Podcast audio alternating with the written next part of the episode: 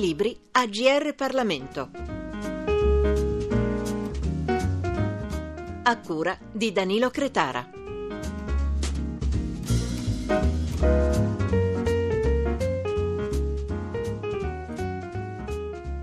Saluto agli ascoltatori di GR Parlamento da Stefano Anderson in collegamento con l'ambasciatore Giuseppe Mistretta che eh, con noi eh, ha realizzato già una presentazione di due libri che ha scritto, uno eh, riguarda anche nella sua qualità di direttore per l'Africa subsahariana del Ministero degli Esteri Le vie dell'Africa che è non solo una descrizione ma in qualche modo anche un programma di una forma diversa di racconto dell'Africa e forse anche di possibilità di politica estera. Altro libro che abbiamo presentato, I noti ospiti, che è a metà fra il giallo, che poi vi spiegheremo si è risolto felicemente e la vicenda diplomatica. E noi raccontiamo un attimo, ricordiamo ai nostri ascoltatori questa storia. Il libro è stato scritto insieme a Giuliano Franito per l'editore Greco e Greco e che racconta appunto la storia di due personaggi della politica del Corno d'Africa i quali hanno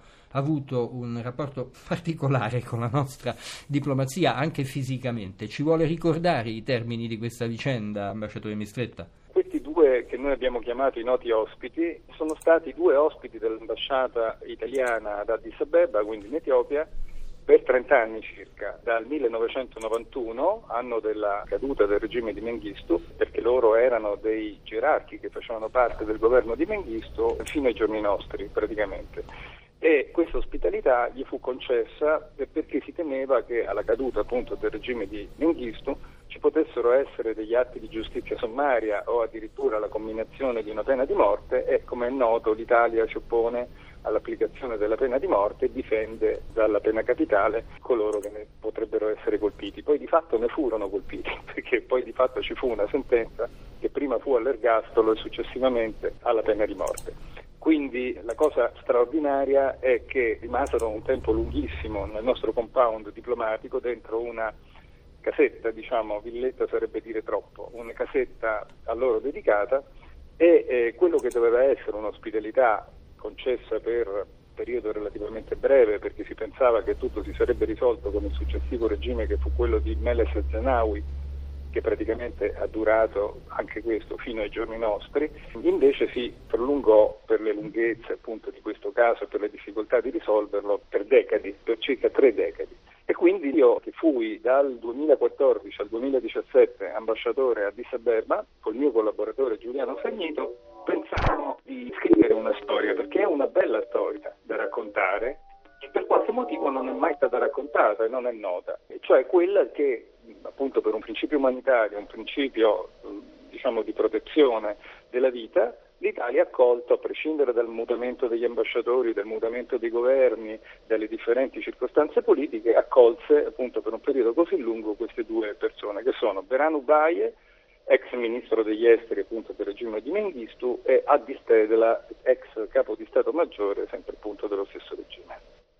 Questo l'inizio, diciamo così, della storia che appunto si è prolungata di fatto per molti anni perché eh, queste persone sono rimaste poi come più o meno uso il termine impropriamente, rifugiati, rifugiati politici, insomma, nel compound dell'ambasciata italiana. Il che, fra l'altro, questo è anche stata una cosa positiva, non ha comunque compromesso nel momento in cui si sono verificati questi fatti né l'evoluzione attuale dei rapporti fra diplomazia italiana e diplomazia dei successivi regimi di quella zona dell'Africa, o mi sbaglio? Esatto, malgrado questo gergo diplomatico sia stato un cosiddetto irritante, cioè una cosa difficile da risolvere fra Etiopia e Italia, tuttavia non ha costituito un ostacolo allo sviluppo delle relazioni diplomatiche che soprattutto negli ultimissimi tempi, cioè negli ultimi direi cinque anni, hanno conosciuto veramente il massimo del loro sviluppo con visite al più alto livello e con grossi scambi anche economici fra i due paesi. All'inizio, naturalmente, quando ci fu il passaggio di potere fra Mengistu che era caduto e l'avvento del potere diciamo, di Meles Zenawi, che poi fu Presidente della Repubblica e Primo Ministro etiopico, sì, ci fu un po' di attrito. Naturalmente gli etiopici volevano che questi due ex gerarchi fossero restituiti, ma la Costituzione, i principi costituzionali ce lo impedivano e quindi fu capacità, abilità dei nostri ambasciatori riuscire a trovare un modus vivendi con le autorità etiopiche e anche le autorità etiopiche non calcarono poi alzare mai troppo la mano su questa cosa.